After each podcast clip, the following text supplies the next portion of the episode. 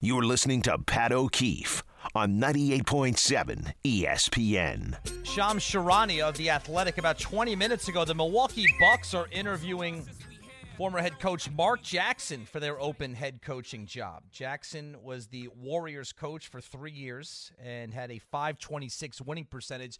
Jackson's tenure as Golden State's head coach is, I would say, nearly identical to what Tom Thibodeau has done with the Knicks. Uh, he took over a franchise that was in bad shape. You didn't know what Stephen Curry had. You know, you didn't know what you had in Stephen Curry when you drafted him in 2009. Uh, the first year they got better. The next two years they went to the playoffs. They won a playoff round. It's almost identical uh, to Tom Thibodeau. Now, the concern for Thibs, and this is a concern, and I'm not saying that it's time to move on from Thibs. In fact, I don't think it is, even though others seem to think it's time to move on from Tom Thibodeau. He is not the number one two, three problem right now for the Knicks.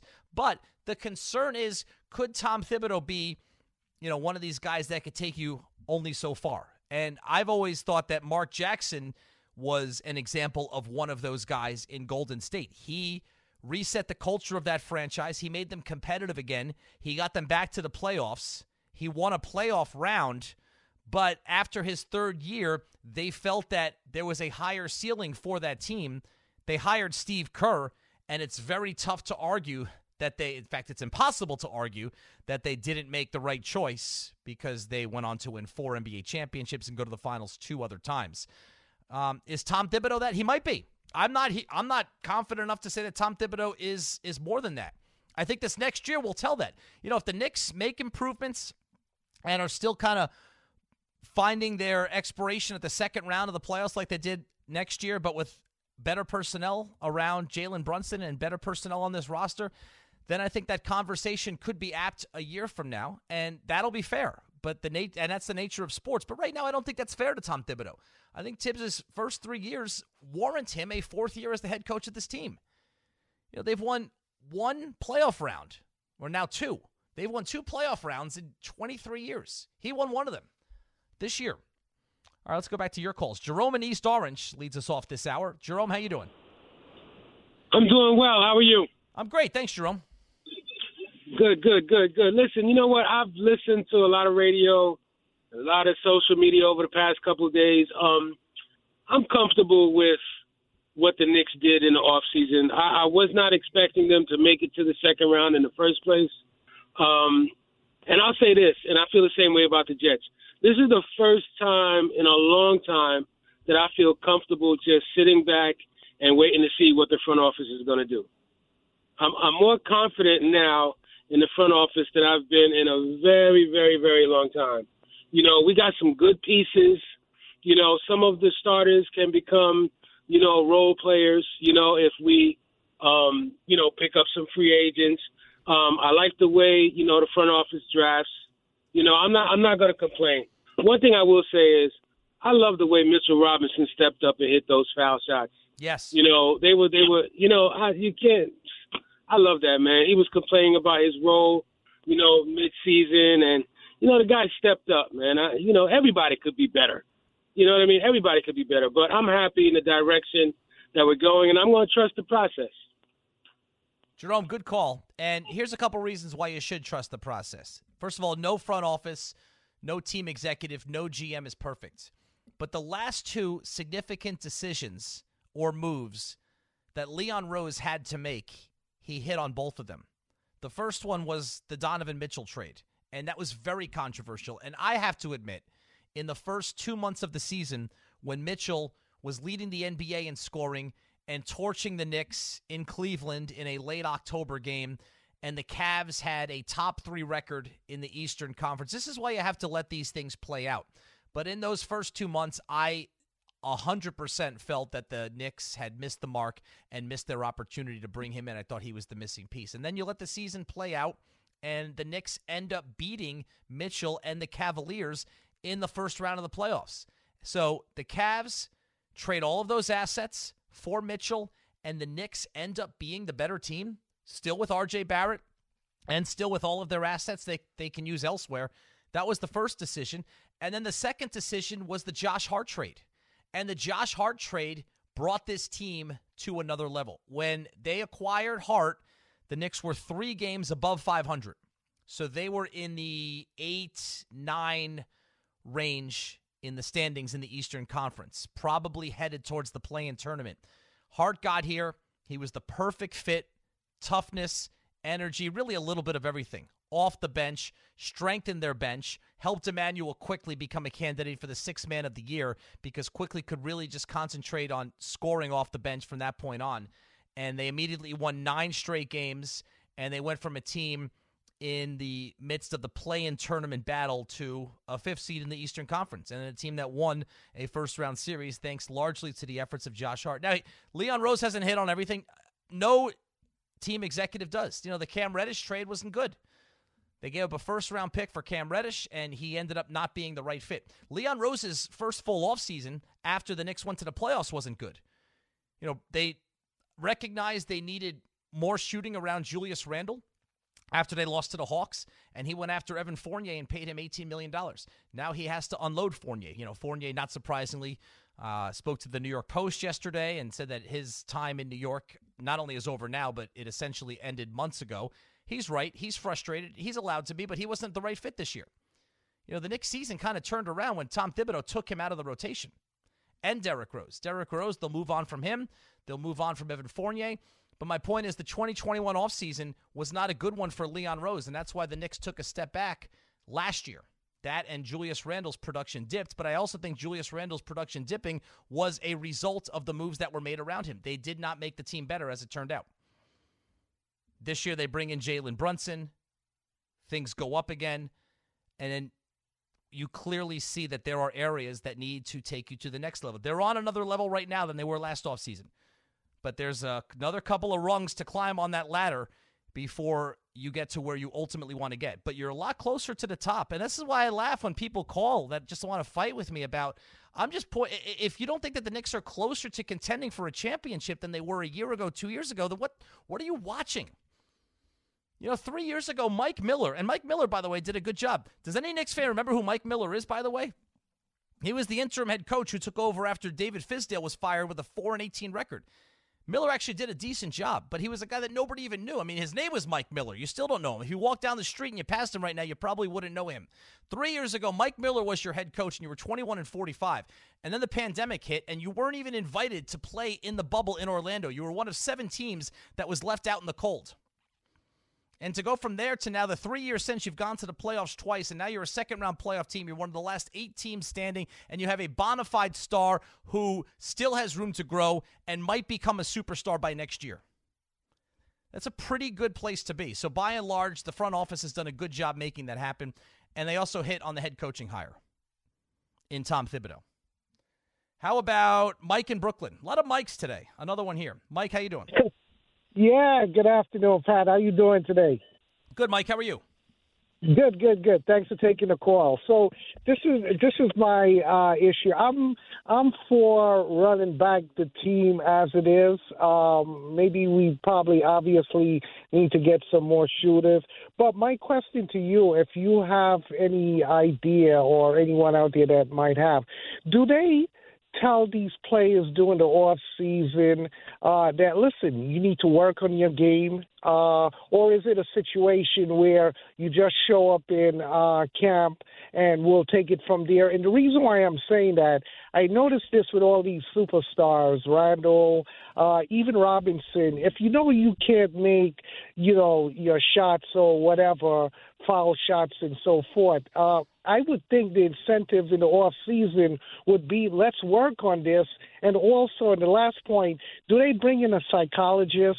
like to help guys like Randle and say, listen, stop taking it personal. Barrett, stop taking it personal. That's Stephen A. job to criticize the game. Why are you taking this personal? So, you know, if you could just uh, give me some insight into any of those things. Well, to answer your first question, Mike, and thanks for the call. Yeah, they absolutely do. Look, at the end of every year, you have exit interviews, and it's basically a debrief of what went well and what didn't went well, what didn't go well. It's kind of like any other business, really. And, and I'm I'm always loath to compare professional sports to regular businesses, but I think this is actually one of the areas where there are some comparisons. And what can you work on to get better? So yeah, that absolutely does happen. And I think an example of that is RJ Barrett. you know, Knicks fans might not want to admit it, but RJ Barrett is a guy who has improved his game each and every year.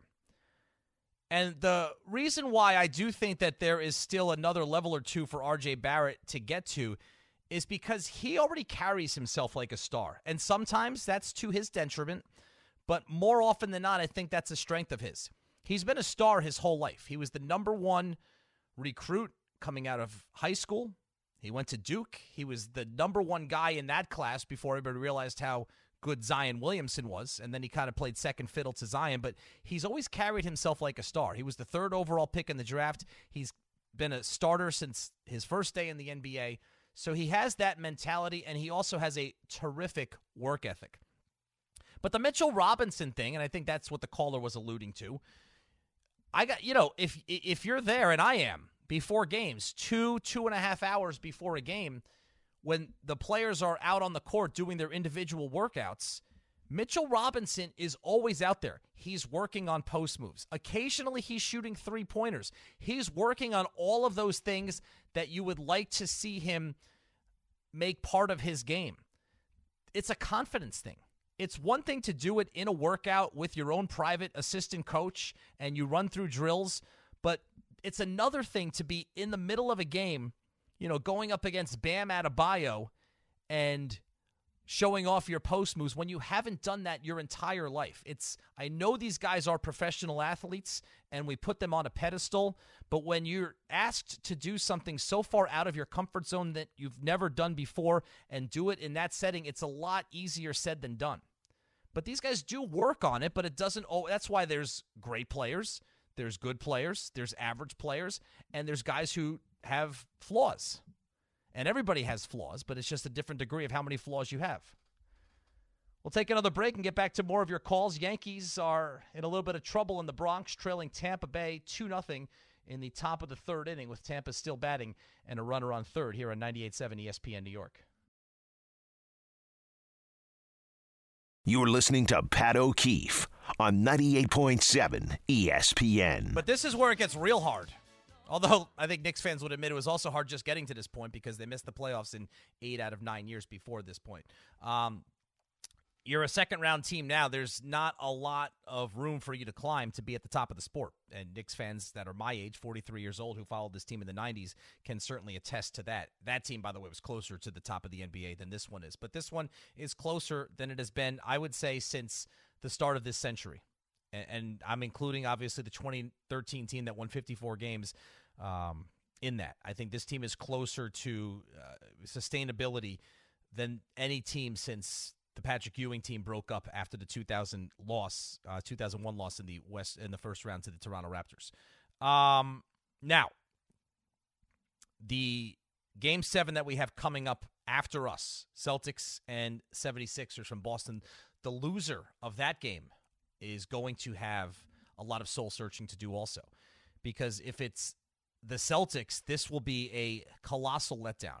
An NBA Finals team last year and this year, it seems like the path to winning a championship is easier than it was last year. Now, the Denver Nuggets or the Lakers might still have something to say about that. But if you're Boston and you see Milwaukee get knocked out by the eighth seed in the first round, and you make it past the first round, you run up against the 76ers team that historically you have owned in this iteration of the two teams. And then if you get past that, you need to beat the eighth seeded Miami Heat to get to the finals where you would probably be favored and you can't even get to the conference finals, that would be a huge, huge disappointment for that franchise. And then on the other side, if the 76ers lose this game today, which is the expected result, they're on the road. Boston has home court advantage. Boston's the better team. I think it's going to be a very close game, by the way, but that's the expected result.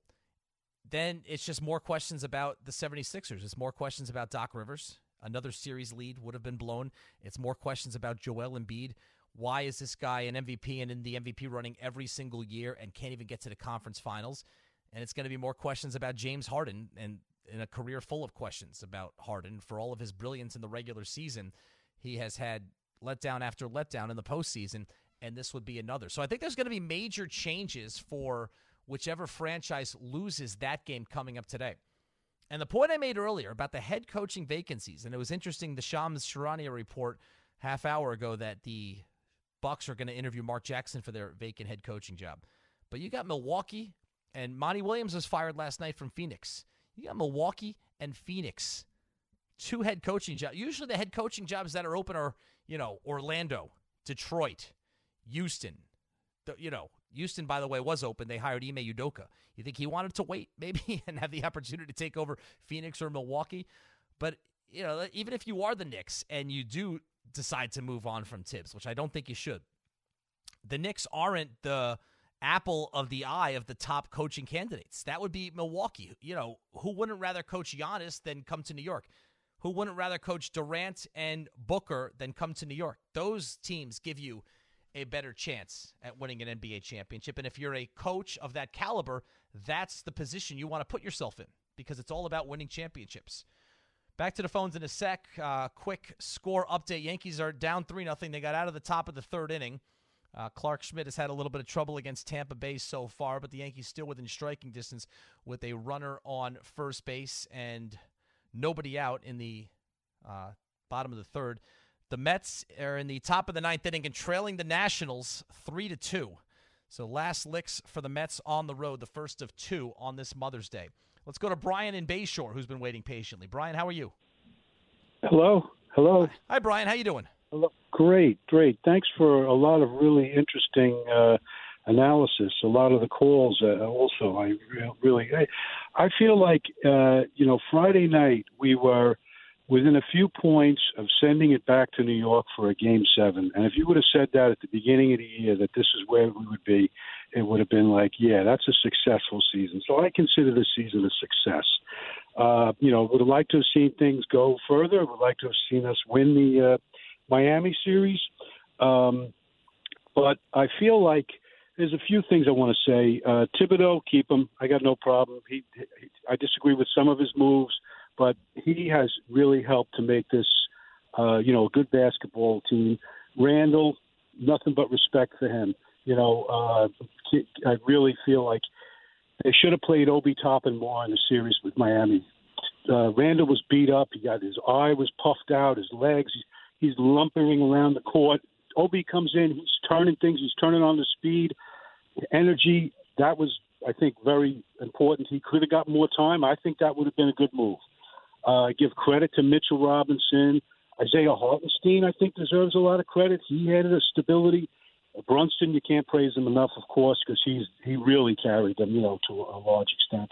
But the team, you know, the team. We're talking about adding, subtracting, moving puzzle pieces, but uh, the team, the chemistry, uh, if you want to call it the culture, people refer to it a lot, has changed so dramatically in the last couple of years that this is a solid core uh, I mean, whatever they're going to do, uh, Siakam, or whatever his name, I say that guy is great. You actually got it. You would love it. to get, you'd love to get people, you know, oh, we want them, we want them, and trading is not where I'm focusing. I'm focusing my feeling on the strategy because the great success with Cleveland, great, and getting Hart, of course, you know, was key. They would not have gotten there without him. But uh, I think that you know, like limiting the bench, not playing Fournier at all. Maybe he could have thrown Derrick Rose in there. He could have given Brunson a little break. His times he was, you know, he was limping around, got his ankle crushed. and you know, so you got to, you know, like, and Randle. I think they really, if they used Toppin more, they could have given Julius a little spell, you know, and then it would have helped, you know. But I know, you know, you it's the heat of the moment. Maybe you know, uh, you know, they're, they're feeling like let's stick with what we got. We grit it out. They played tough you know, it's an exciting time to be a Knicks fan. Who could have thought of this, you know, a few years back in the doldrums and, and everything? Uh, but it's it's a, I think really to feel happy is is justified, not to be like, hey, Miami's a good team. You know, these guys, you know, they they're. I, I wish them luck in the in the future. And I think the real series is going to be the Lakers and, and Denver. I think that is really interesting to me. That's going to be a great um, series. That's going to be yeah. So that, uh, that will be. Brian, thank you for everything. Good stuff, Brian. Thank you. Um, yeah, look, the the Knicks are not in a position where you know stand pat, hope for development, and maybe you can get to the next level. They're not quite there. You know, even the Celtics. Last year, the Celtics made it to the NBA Finals. They brought in Malcolm Brogdon this year, the sixth man of the year. Unless you're the champion, you always have to be tinkering or improving. The Knicks don't have as many holes to fill, but there are still holes to fill if they want to be a conference finalist team, dare I say, an NBA finals team. You know, it's a different outlook for the Knicks. It's a different offseason for the Knicks, and the fans have to get used to that. You know, this isn't looking to be a respectable franchise anymore. They are that, and then some. They're more than a respectable franchise now. They've got a good coach, they've got a star player, they have another all NBA player in addition to him. They have young talent that they drafted and have developed. They have all the they have uh, treasure trove of future draft picks in the first and the second rounds. They have all the things that good, solid franchises have, but they need to keep moving this forward. They need to use those assets and what they already have wisely. Let's go to Spike in St. Pete. Hey, Spike. Hey, happy Mother's Day to everybody and their mothers and grandmothers. Uh, uh, my friend Jose uh, called before, and uh, he's very eloquently he speaks very well, and he's got an R.J. Barrett uh, opinion, which uh, I almost share with him to a point. Uh, by the way, on the Mark Jackson thing, just want to jump over there my brief amount of time. Uh, it's an ideology Mark Jackson has outside of basketball that's probably kept him in what I would think is a very cushy, well-paid job. But uh, uh, you know, I watched him play in high school and everything, so I hope he gets what he wants. Hopefully. He so as far as sure. yeah, uh, uh, look, R.J. Barrett has the stigma of being a three pick. You perfectly put it with the other two. I Ja Morant. It, it just it hurts you to the core how he's falling into a a rabbit hole he may not get out of. I just wish him Godspeed on this. But and Zion is Zion. But the thing with R.J. Barrett is, you know, everything you said was proper. He, he's a scorer, not a shooter. His his big deficiency, which I, for some reason I've watched, you know, I watch like you do every dribble, every game, and I don't know why his defense has fallen off so much. My theory is pretty simple. He's a small three and a big two. So they're playing, league is going smaller. The backcourt menu, most of the real good ones are small. And uh, he has trouble. Like he, he guarded Kevin Love quite well when he had a guard in both series. Uh, Garland or, or, or Mitchell, when he had a, put in that precarious situation, they're too quick for him. Uh, but he has the strength, and he's a scorer. I like that he made all those free throws. I love his work ethic. I know his background. I watched his dad play at St. John's. He will be fine. Will he ever be an all star? I don't know. That doesn't matter to me because you see how messed up the, the All Star voting is that, that Brunson didn't get on.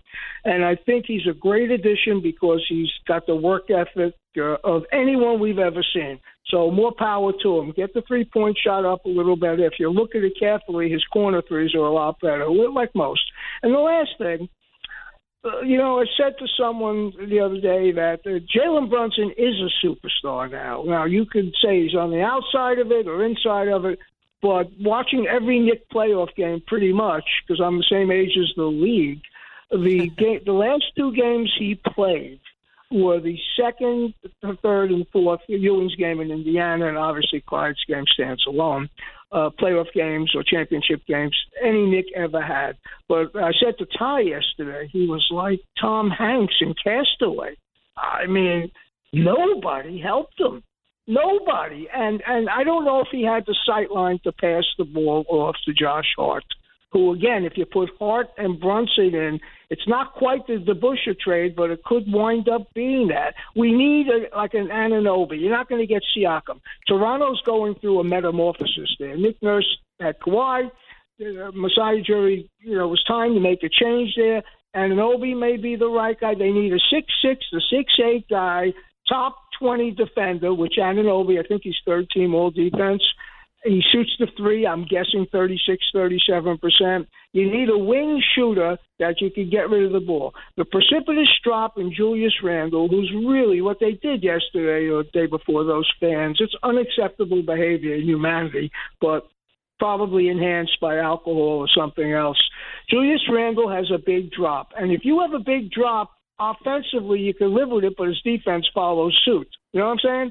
And and that's why R.J. Barrett probably has a much better future than Julius Randle because all he has to do is be put in the right spot. You're not getting any run, Patty, if if, if you don't play defense with Thibs. You know that. So again, I wish you a happy Mother's Day for your families.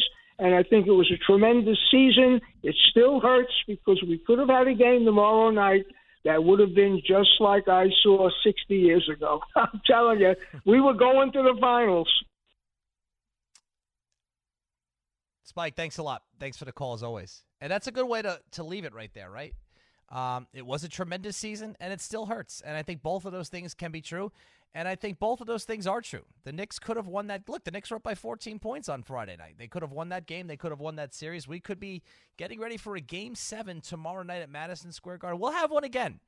When I looked up before game six, because obviously if they won game six, it would have set up game seven on Monday night. I hadn't looked this up until then. You know, I, I could recite pretty much what happened in the 90s off the top of my head. You know, that's when I came into my own as a sports fan and a basketball fan. And the Knicks, for me, growing up, were always the number one team ahead of any other team in any other sport. And if you grew up in the 90s, that's just kind of how it was around here. Um, I did not it didn't dawn on me until I actually did. Actually, I shouldn't get credit myself for doing the research. I asked Ray Santiago, uh, our executive producer, um, to look it up, and when he told me that the last Game Seven at Madison Square Garden was 1995 second round against Indiana, the Patrick Ewing finger roll game. Also, Pat Riley's final game as head coach. That is that just blew me away. 28 years since we've had a game 7 at Madison Square Garden. That shows you how how special those things are and how rare those things are. Which is why I'm really looking forward to what's coming on after me. I'm looking forward to the final half hour of our show even more. But at 3 o'clock, we've got coverage of Game 7 between the Celtics and the 76ers from Boston. Two teams that think about that. One of the winner of that game will probably become the betting favorite to win the NBA championship because they'll be down to four teams, and whoever wins will be facing a number eight seed in the next round in Miami. Whereas the Lakers and the Nuggets series is more of a toss up. So the winner becomes the favorite to win the NBA title, and the loser is done. This is going to be a huge game. Game sevens are rare. Game sevens are special. We'll get another one at the Garden. We almost had one tomorrow night, but you can start to dream different dreams if you're a Knicks fan based on what just happened this season. Baseball update Mets have lost to the Nationals 3 to 2. Mets fall 2 games below 500. Nats are now 17 and 22. Gosh, the Nats are almost the Nats are tanking. And they're a game behind the Mets in the loss column. That's it's not good. Not good, Bob. And then the um, game two of that 4:30 this afternoon. Yankees got a two-run home run from Oswaldo Cabrera, and then a two-run home run from the red-hot Anthony Rizzo. They score four in the bottom of the third inning, and they lead the Tampa Bay Rays four to three. Yankees continue to play the Rays tough. Now we'll see if Clarke Schmidt can hold them. More of your calls here on 98.7 ESPN New York. You're listening to Pat O'Keefe on 98.7 ESPN. And we're trying to get all your calls in, so we'll try and rip through those in a second. But the other piece of this, as you try to, you know, reconstruct your team or improve your team in the offseason, if you're the Knicks, outside of Brunson, everything is on the table. RJ is a guy who I think has a lot of trade value, and for the right uh, for the right transaction, I could see a scenario where the Knicks move on from him. I think Julius Randle, in the immediate aftermath of the playoffs and going three for 14 uh, and some frustrating defense. I think uh, there, there's a lot of frustration from the Knicks fans towards Randle, but that's not how NBA executives are looking at this, right? They're not looking at this emotionally. They're looking at a guy who makes in the low 20s. Well, next year, I think $25 million a year will be his contract. That's not a bad price tag for a guy who plays every single game and gives you 25 and 10 and is a third team All NBA player. So I think there's going to be a market for him as well. And then the other thing, you know, just remember last year with the Donovan Mitchell potential trade with Utah. You know, the Knicks were okay trading whatever draft picks ended up being agreed upon. Obviously, RJ Barrett was the centerpiece that Utah wanted in the trade that the Knicks weren't ready to part with. But then the Knicks were hoping to sweeten the deal with some of their young, talented players who they have drafted and developed, like Immanuel Quickley or Quentin Grimes or Mitchell Robinson or guys like that. All of those guys have increased their value this year. All of them. Quickly was almost the sixth man of the year this year. He was the runner up for that. Quentin Grimes is a starter for a team that went to the second round of the playoffs. Mitchell Robinson is a force at center for a team that went to the second round of the playoffs. You know, Obi Toppin, I don't think he increased his value a lot, but that's more because there just wasn't as much opportunity for him because Julius Randle plays so many minutes and Toppin only plays when Julius doesn't play. But the Knicks are in better shape from that regard as well. The quote unquote assets they have that are their young, talented players that are actually on their roster are now more appealing than they were last year. Let's go to Mike in Westchester. Mike, what's up? Hey, Pat, thanks for taking my call. I, I just wanted to make, I, I've really agreed with uh, not only the last two callers, but what you just had to say in summarizing the Knicks. Uh, what I will say, I, I remember hearing uh, is Thibodeau the kind of coach that can take the Knicks uh, to the next level? Uh, first of all, there's no way he's going anywhere. Uh, if it's a results oriented business, he's on very solid ground. Uh, what I would say is, regarding if he's the guy to take us to the next level, uh, that's on management. I mean, give him some really good players, three point shooters, you know, fill those holes that we've been talking about, then evaluate the guy. I agree with that, Mike. And that's why it's now on Leon Rose, right? Thibs got them here. Not that Thibs' work is done, but Thibs got them to this point. And with Thibs, you got to evaluate it from the beginning. Thibs was hired during the pandemic. He came in that first year. Nobody expected them to make the playoffs, and they were in the playoffs. Uh, he gave them a lot of leeway. He helped put them on solid footing. It was uh, to ha- have um, Jalen Brunson want to entertain coming to New York to be the quote unquote missing piece, which he ended up becoming, and more so than we could have envisioned. And Leon Rose deserves credit for that as well because of his previous relationship with Jalen Brunson. And that's ultimately one of the biggest reasons why Leon Rose was hired to be president of the Knicks in 2020. So that paid off right there. But now you've got to take the body of work that Thibs has put together. He's taken a franchise that was on one plane and he has now elevated it a couple of notches where it's on a different plane right now. There's still more work to do. He's proven that he can coach. Leon Rose has also proven that he can put a good roster together, but this offseason is crucial now for Leon Rose. Let's go to Jan and Yonkers. Jan, how you doing? Hi, happy Mother's Day to you and your family and everybody else out and there. Happy Thank Mother's you, Jan. Day. Um, I'm very sorry how this season ended. It, I thought it was a success, yes. Uh, however, Julius and RJ didn't help Jalen when they should have. All they needed was two three pointers, each one of them, or just one of them. And uh, unfortunately, that ankle injury, and I'm not trying to use that as an excuse for Julius, but ever since that ankle injury, he hasn't been the same player. I don't know whether it's uh, he's just checked out you know, this past game, this last game. RJ obviously checked out. I mean, only one field goal. You know, uh, I don't think they should get rid of Coach Thibs. I do think that they need another three point scorer. I would like to get them uh, them to go after VanVleet in Toronto. And to end it all, we have four coaches that have been fired already. And thank you for taking my call.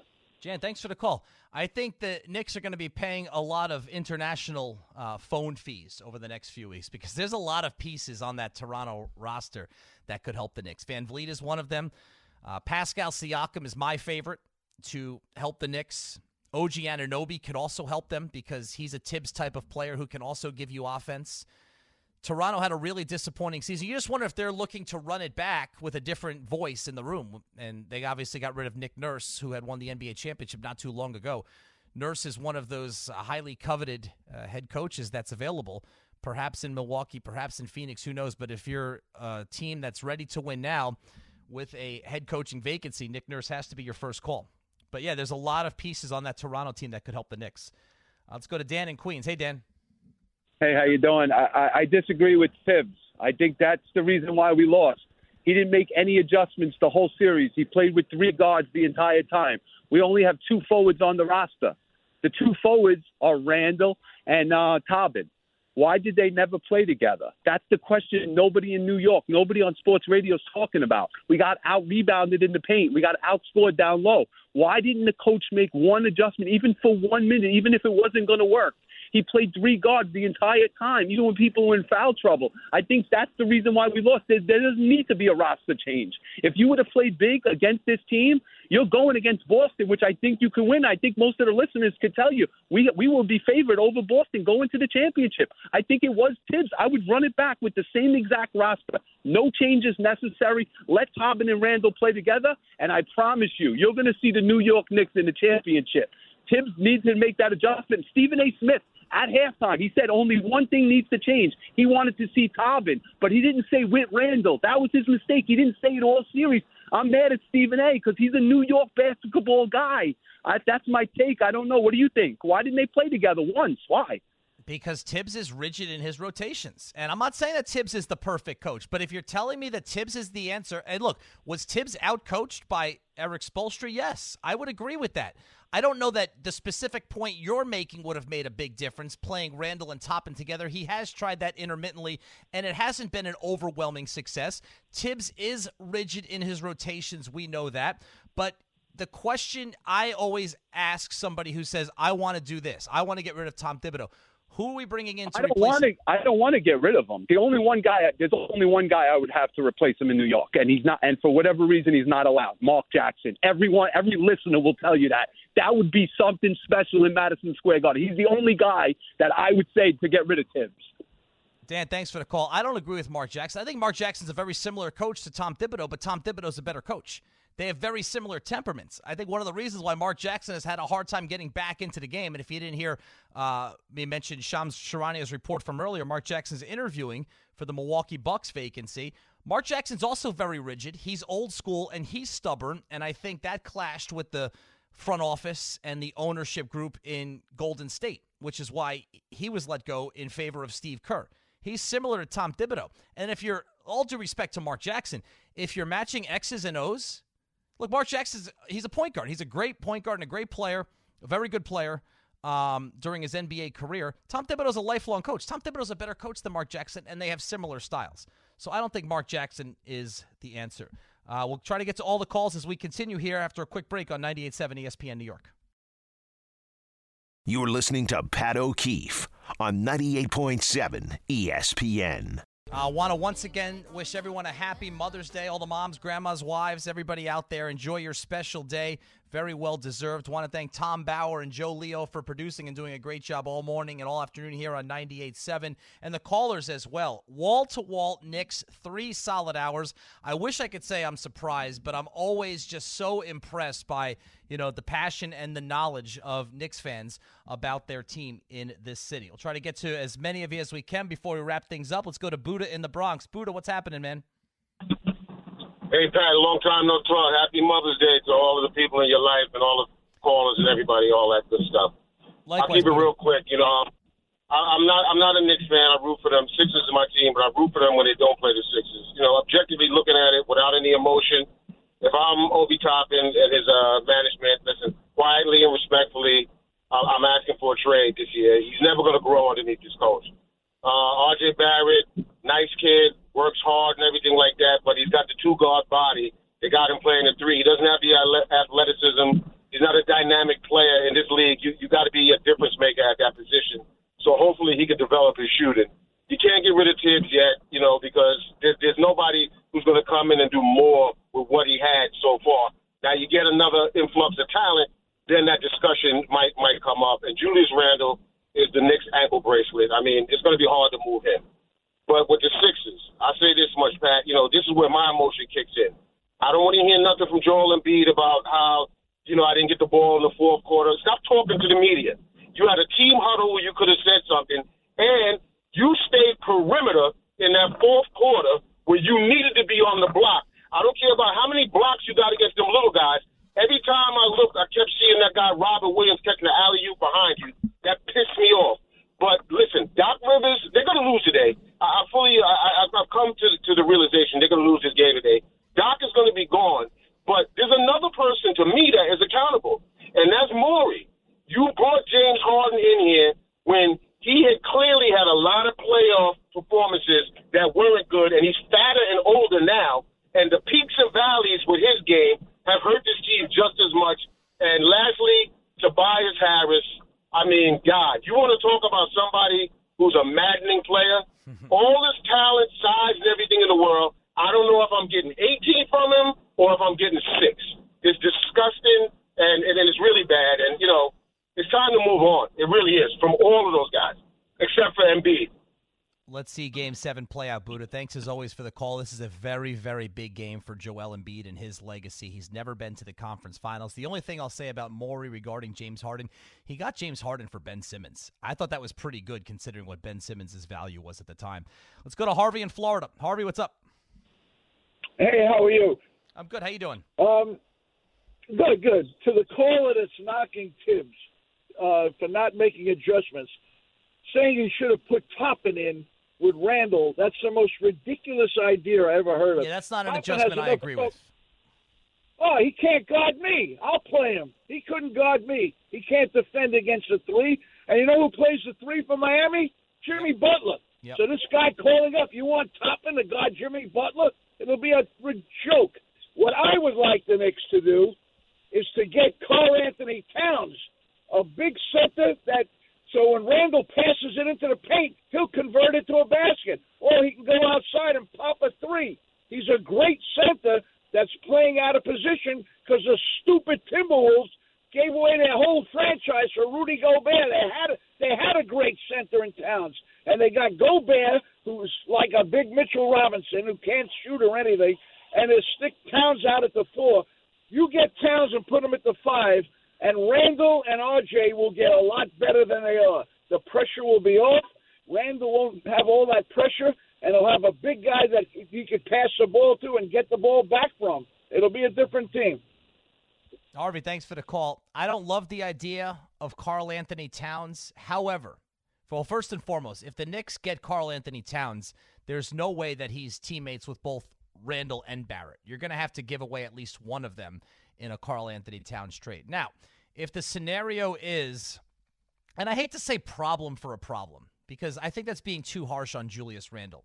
Julius Randle's playoff performances are becoming a problem for the Knicks. That's true, and I'll grant you that. But overall, Julius Randle has been a very good Nick. He's been, over his four year Knicks career, one of the most productive Knicks of all time, if you actually look at the numbers. But the fact is, and we saw this clearly this series and this postseason, he takes a step back, a significant one in the postseason for the importance he has on this roster. But if you were to make some sort of a Randle for Karl-Anthony Towns deal, and the Knicks would have to send some more assets Minnesota's way, depending on what those assets were, first round pick, whatever it may be. That's something that I'd be willing to entertain. I don't think Karl-Anthony Towns is a perfect player. He, it, he, you know, he played for Tom Thibodeau already, but also his kind of laissez-faire attitude was one of the reasons that that franchise blew up because Jimmy Butler was tired of playing with Towns and Andrew Wiggins.